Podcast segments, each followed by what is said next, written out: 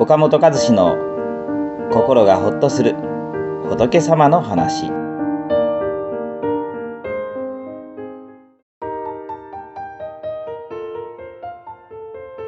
えみんな何のために生きてるのって言われたらやっぱり幸せ求めて生きてますよね。幸せになることが私たちの生きる目的ではないでしょうか。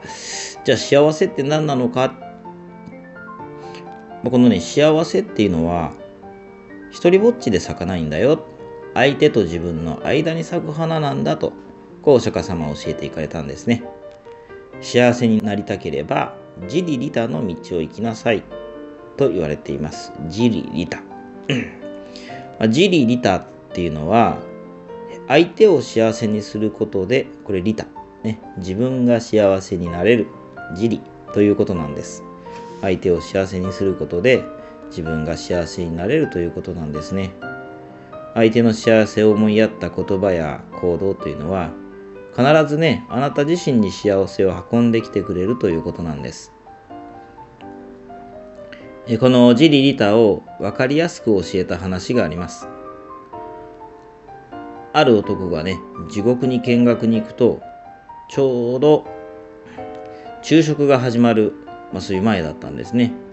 ねちょうど昼食時だったんです。だからさぞね粗末な食事をしているに違いないと、まあ、こう思ってテーブル見るとねなんと地獄の食卓にはね3階の珍味がねこう豪華な料理が並んでいたんです。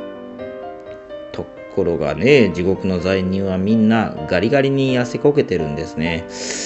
なんでだろうと見るとね地獄の罪人の手には1メートル以上の長い箸が握られていました。食事が始まるとその長い箸を必死に動かして自分の口へごちそうを入れようとするんですが箸が長すぎてとっても入らない。中にはねもう怒り出したり人がつまんだものを奪う者もいる。ところがね結局自分の口に入れようとしても入らないのでみんなガリガリに痩せこけていたんですね。このね地獄の罪人のように人のことなどお構いなしでまず自分が自分がと考えるものを仏教ではガリガリ亡者と言います。え次にね男は極楽に見学に行きました。ちょうど夕食が始まる前だったんです。もちろんね料理は3階の珍味、大ごちそうです。極楽の住人はみんなふくよかでニコニコしていました。